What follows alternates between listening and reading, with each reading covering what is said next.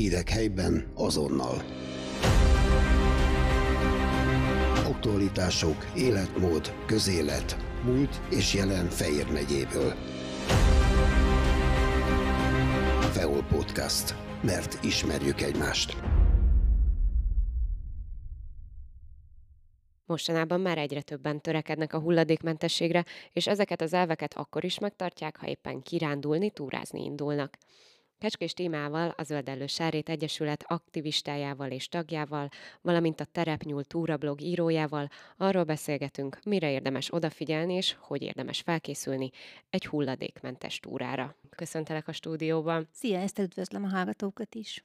Rengeteg tapasztalatod van, ha jól tudom, túrázás területén, kirándulás területén is, illetve az pedig biztos, hogy a hulladékmentesség, hulladékcsökkentés területén. Miket érdemes szem előtt tartani azoknak, akik hasonló célral indulnak túrázni, minél kevesebb szemetet szeretnének magukkal vinni, illetve te- természetesen a természetben hagyni. Hagyni, igen, hát a, ott lehetőleg minimálisat, vagy szinte semmit. Um, ez egy nagyon nagy csomag, tehát kicsit így nehéz is uh, arra válaszolni, hogy honnan kezdjem, de abból indulnék ki, hogy a fenntartatóságnak és a hulladékcsökkentésnek általában van egy uh, ilyen alap hát nem szeretem azt mondani, hogy szabályzat, mert az olyan rideg, és, de van egy hét pontban álló ilyen követhető, könnyen megjegyezhető mm, amit érdemes, igazából bármivel foglalkozunk, tehát ez lehet a, a munka, az iskola, a kedvenc hobbink, és ez lehet akkor a túrázás, természetjárás is. Hogyha ezeket szem előtt tartjuk, akkor biztos, hogy fenntartatóbban, környezettudatosabban fogunk túrázni is. És az ott kezdődik, hogy csökkentsd le. És mit csökkents le? Igazából az egész fenntartatóságnak az alap eszméje a fogyasztás csökkentés, hiszen minden hulladék, vagy minden energiafelhasználás abból származik, hogy fogyasztunk.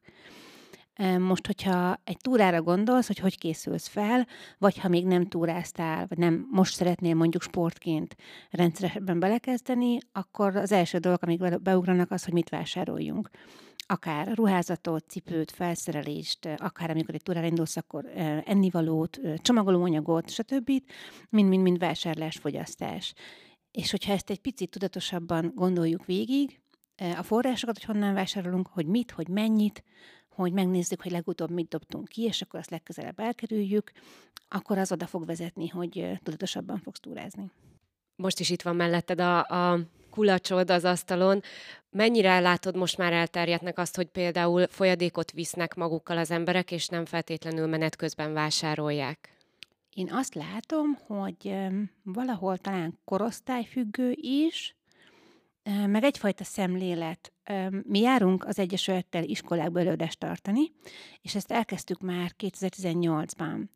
Aztán jött közben egy Covid, ami rontott a helyzeten, de amikor elkezdtük, akkor egy ilyen tesztkérdés, egy ilyen bemelegítő kérdés volt, hogy ki használ kulacsot, és ki csinálja azt, hogy reggel iskolában menet vesz valamilyen vizet vagy üdítőt. És akkor még csak egyen-ketten jelentkeztek a kulacsnál, most már szinte alap. Most már sok helyen az iskolák is elvárják, hogy tehát promotálják ezt, hogy ne dobjunk ki palackokat, hanem hozzanak a gyerekek kulacsot. És még az is egy ilyen mm, kevésbé jó, de még hulladék szempontból jobb megoldás, hogy újra tölti, hogyha vett egy üveget valamiből, akkor újra tölti. Ennek az egészség része nem olyan ideális, de, de nem, az hulladék szempontból jobb. Ezt még látom felső tagozatban, középiskolában már kevésbé, mert ott bejön egy ilyen divat, vagy ilyen menőségfaktor, hogy melyik üdítőt isszuk meg együtt, és akkor ott már kicsit kikopik a kulacs. Aztán megint látom ilyen fiatal felnőtt korosztályban, és akkor a, hát az én korosztályom, én 44 éves leszek idén, az én korosztályomban meg külön szemléletformálás kell hozzá. Egyrészt ezt látom, másrészt van az a két tábor, aki azt gondolja, hogy a Magyarországon jó és iható a csapvíz, és bárhol szívesen tölt újra csapvizet, és mondjuk nem szégyelbe menni egy büfébe kérni ivóvizet, ami alapvető jog, és bárhol kéne, hogy adjanak. A másik pedig az, hogy aki távol tartja magát ettől, és mindenképpen inkább a palackozatot választja. Itt van még két tábor. Össze lehet hozni valahogy ezeket a táborokat? Vagy közelíteni lehet ezeket a szemléleteket a te meglátásod szerint? Én azt gondolom, hogy mindenképpen, de szerintem nagyon fontos arra rávilágítani, hogy amikor ásványvíz óriás plakátot vagy reklámot látunk, akkor tudatosítjuk, hogy valójában palackot adnak el nekünk. Tehát abban a víz az minimális anyagi értéktartalom, amit megvásárolsz. A csapvíznek elképesztően szerencsések vagyunk, mert valami olyan fillérben kifejezhető ára van egy liter csapvíznek, hogy igazából mindenkinek az éri meg anyagilag, és tényleg jó minőségű is iható néhány nagyon kivételes helyet kivéve. Tehát én azt gondolom, hogy mivel a tények abszolút emellett beszélnek, a szemléletformálás és a, az ilyen irányú, hát hirdetés, akár. Tehát reklámozzuk a vizet, az ivóvizet, ami ilyen furcsa, de igen, erre van szükség. Tudok mondani egy jó gyakorlatot, az Egyesülettel voltunk Dániában 2021-ben, ahol egyáltalán nem volt jellemző a kulacs és a csapvízfogyasztás, pedig ott is jó minőségű, és csináltak, és nem voltak köztéri kutak. Itt azért megkönnyítik ezt, a, hogy van például Fehérváron és a belvárosban ebben a melegben jár, több helyen tudsz újra tölteni kulacsot, Csináltak egy 12 pontból álló köztéti úthálózatot ebben a 300 ezeres városban, Orhusban, és elkezdték promotálni azt, hogy vigyetek kulacsot, töltsétek újra. Ebbe bevontak kávézókat, akik ilyen nem kulacsot, de ezt a zárható kávés bögrét, amit aztán kijobbítve használhatsz vízhez is, azt kezdték osztogatni, ilyen csererendszerben, hogy egyik kávézóban felvetted, és a másikban ugyanazt leadhattad, és egy ilyen láncot alakítottak ki, illetve a, ez teljesen független volt, de automatikusan ráépült, hogy a helyi nyugdíjas klub sétákat, ilyen városnéző sétákat szervezett, és amikor meglett ez a 12 köztéri csap, akkor arra felfűztek egy túrát, és egyszerre promotálták a elegendő folyadékfogyasztást, a környezettudatosságot azzal, hogy csapvizet fogyaszt, és a sétát. És aztán ez így együtt már jól beindította ezt, hogy kevesebb, tehát mérhetően kevesebb palac kezdett fogyni a városban. Itt, ahogy említetted, a városban megkönnyíti a, a kutak megkönnyítik a, a folyadékpótlásnak a lehetőségét, viszont hogyha valaki a természetbe megy kirándulni, túrázni, akkor nagyon nehéz azt gondolom kiszámolni, hogy mennyi folyadékot vigyen magával erre van valami tipped, vagy ott esetleg vannak túrapontok, ahol ö, meg lehet állni, vizet tölteni.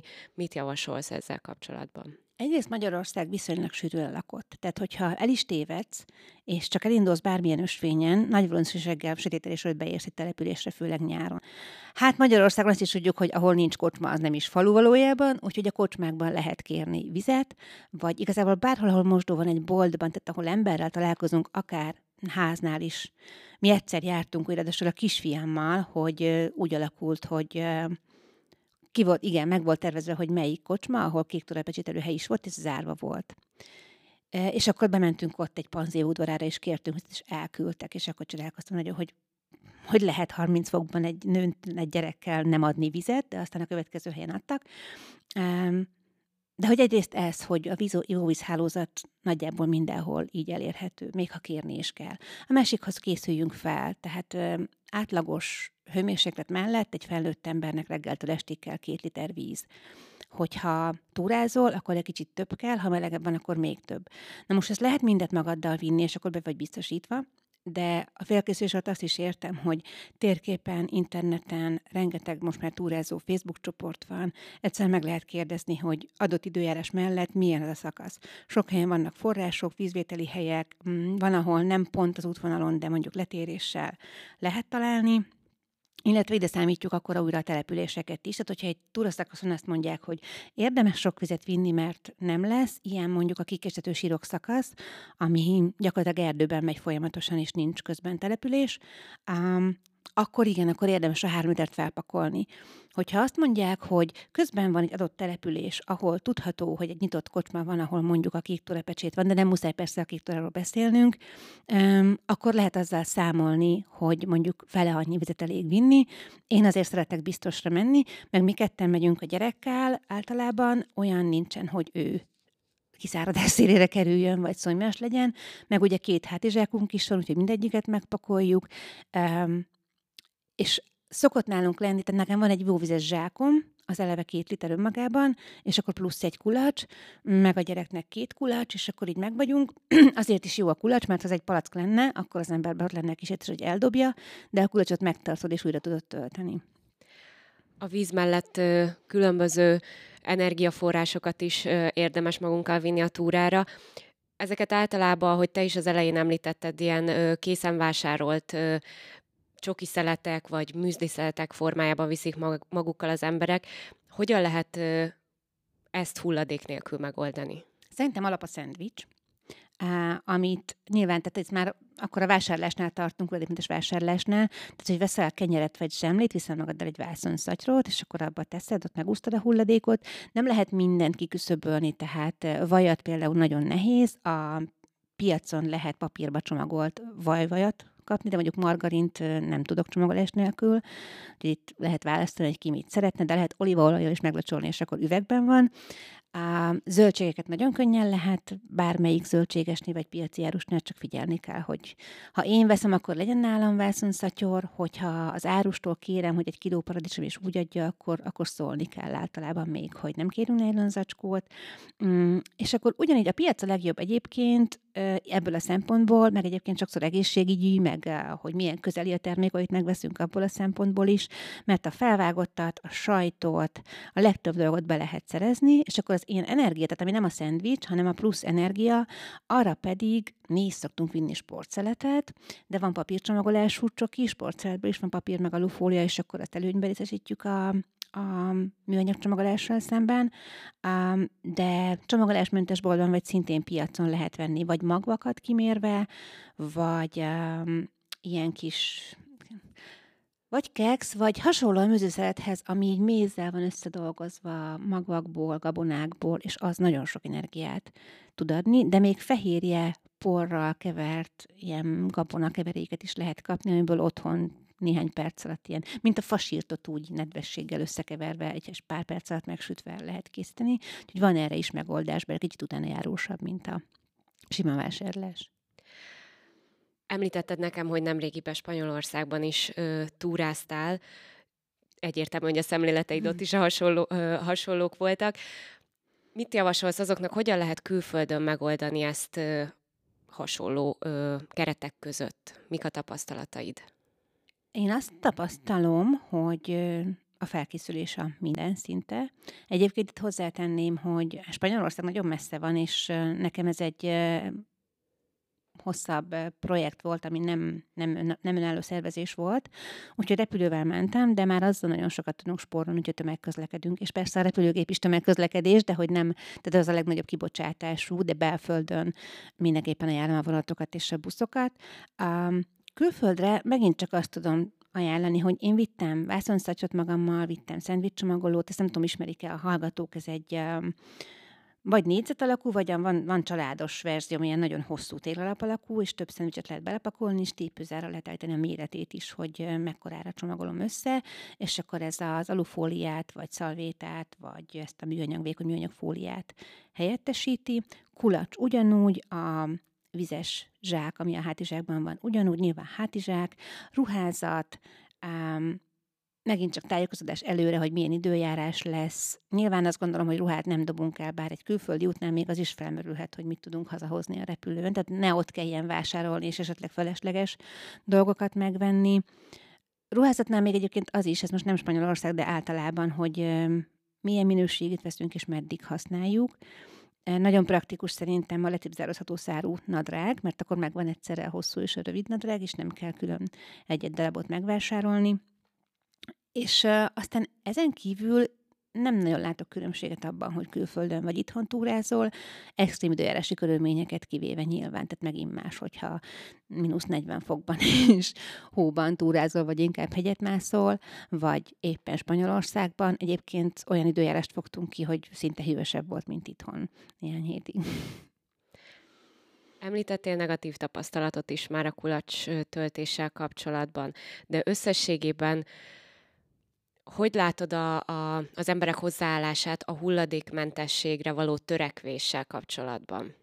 Sokszor még mindig mi vagyunk a csodabogarak, főleg egyébként vidéken azt látom, hogy nem tudom egyébként, hogy az, hogy Fehérvár a saját pátriánk, és akár a saját online megjelenésünk miatt is, már az Egyesület megjelenése miatt is jobban követnek az emberek, és több személyes tapasztalatunk van arról, hogy mennyire megy át az információ, és ugye lokális vagy regionális csatornákon beszélünk, hogy máshol ez talán nem annyira elterjedt még, de kis falvakban azért még rácsodálkoznak amikor, amikor nem kérem a nylon zacskót, vagy amikor vannak nálam ilyen nagyon fura eszközök, hogy vászonszatyornak szendvicscsomagoló, um, azt egyre kevés, tehát amikor elkezdtünk vászonszatyorral járni, bevásárolni, akkor még ilyen kaptunk ilyen furcsa arcokat a pénztárosoktól is, hogy ez az új divat, és ez amilyen hülyeség most behozzák. Ez így eltűnt ez most már úgy látom, hogy természetes. Néha vannak ilyen vicces szituációk, hogy három szatyor van nálam, és még a kisfiam kér valamit, és akkor a pólójába vagy a kalapjába vásárolunk, és akkor nevetünk, de akkor mindenki nevetett, ezt, ezt, ezt tudjuk, hogy vicces, meg furcsa, ez nem csak a, azoknak a, tehát csak a kiszolgáló személyzetnek furcsa. Azt, hogy néha el szoktam kapni, hogy mi úgy válogatunk, hogy na most akkor a csomagolt tíz dekás szalámit hagyjuk meg, amikor a háromnapos túrán már elfogyott az otthonról hozott telemúzsia, és újat kell venni, vagy tudják-e adni papírban leszeletelve, és akkor a, nekünk az úgy jobb lenne, és akkor hogy várnak türelmesen, de nem, de negatív hangokkal ritkán találkozom. Inkább csodálkozóakkal. Picit áttérve az Egyesületre, jártok iskolákba, diákokkal beszélgettek, foglalkoztok. Mit tapasztaltok, mennyire nyitottak erre azok a gyerekek, akik esetleg otthon nem ezt látják? Nagyon jó tapasztalatunk van, azt kell mondjam, főleg egyébként kisebbeknél könnyebb, a kamaszkor kezetével kicsit nehezebb, de az egyik kedvenc visszajelzésem az egy, azt hiszem, negyedik osztályban volt, ahol de többféle előadás verziónk van, és az úgymond alap, az ez a, erről a hulladékmentesség hét pontjáról szól. Tehát abszolút gyerek szemmel, tehát azt, hogy ő fel kell reggel, és ezt a hét pontot a napja melyik részében a iskolába menéstől reggeli, tíz órai, hobbija, sportja, és a többi hol tudja beilleszteni, és a gyerekhez beszélünk, és aztán mondjuk nekik, mondjuk is, meg reméljük is, hogy tovább megy a szülőhöz. És akkor volt egy kislány, akinek annyira megtetszett ez, hogy mert mindig kérdezünk is, hogy ki mit használ, ki ismeri ezeket a tárgyakat, visszük a tárgyakat bemutatni. És ő mondta, hogy neki az anyukája tud varni, és utána egy-két héttel a piacon találkoztunk vele, amikor volt nála egy monogrammal hímzett vászonszatyor, és elmesélte, hogy megkérte az anyukáját, és szerencsére az iskola is nyitott volt erre, és csináltak egy olyan technika órát, hogy anyukája bevitt egy hordozható varrógépet, és mindenkinek vartak egy névre szóló vászonszatyort, és kihímezték a monogramjukkal. Tehát ennél több nem kell, hogy így, így átmegy, és tovább megy. És aztán nyilván, hogy az anyuka bemegy és var, most vagy egyrészt neki is fontos volt, vagy csak szeret varni, és rájött, hogy ilyesmit is lehet varni, nem csak azt, amit ő korábban, de biztos, hogy tovább megy a családban így már. Um, szoktunk sok játékos elemet be, belevinni különböző témákban, és akkor ilyen hatodik, hetedikig nagyon jól el lehet játszani a gyerekekkel, és igyekszünk mindig levonni, vagy levonatni velük a konzekvenciákat a játékokból, és nagyon erősen érzem, hogy középiskolában már bejön egyrészt a csoportnyomás, másrészt a divat, harmadrészt az, hogy nekik az a dolguk, hogy amit egy felnőtt, vagy egy, mi nem tanárként megyünk, de hogy amit egy, mégiscsak egy katedrán jelenünk meg az osztály előtt, amit egy követendőnek bejtött felnőtt személy mond, azzal nekik szembe kell fordulni, mert az az életkori sajátosságuk. És aztán utána nagyon jó látni mondjuk közösségi médiában, hogy mégiscsak csinált az az osztályos valamit, amiben látjuk gyökeret verni, amit mi mondtunk. Tehát ott, ott ilyen búvópatakként, kevésbé egyértelműen, de ott is én látom, hogy mozog ez a dolog.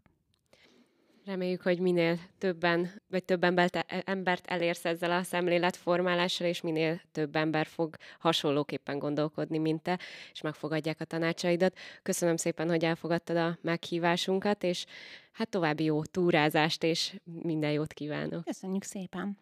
Kecskés Tímával, a Zöld Sárét Egyesület aktivistájával beszélgettünk. Hírek helyben azonnal. Aktualitások, életmód, közélet, múlt és jelen Fejér megyéből. Feol Podcast. Mert ismerjük egymást.